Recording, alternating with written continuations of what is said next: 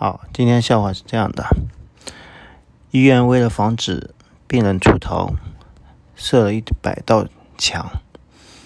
但两个患者呢，仍想逃出医院。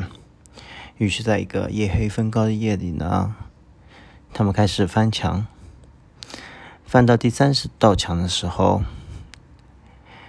病人 A 问病人 B 说：“你累了吗？”“不累。”于是两个人继续向外翻。到了第六十道墙的下的时候呢，A 又问 B：“ 你累了吗？”“不累。”于是两个人继续往外翻。直到九十九道墙下的时候，又问：“你累了吗？”“啊，好累了。”“那好吧，那我们还是翻回去吧。”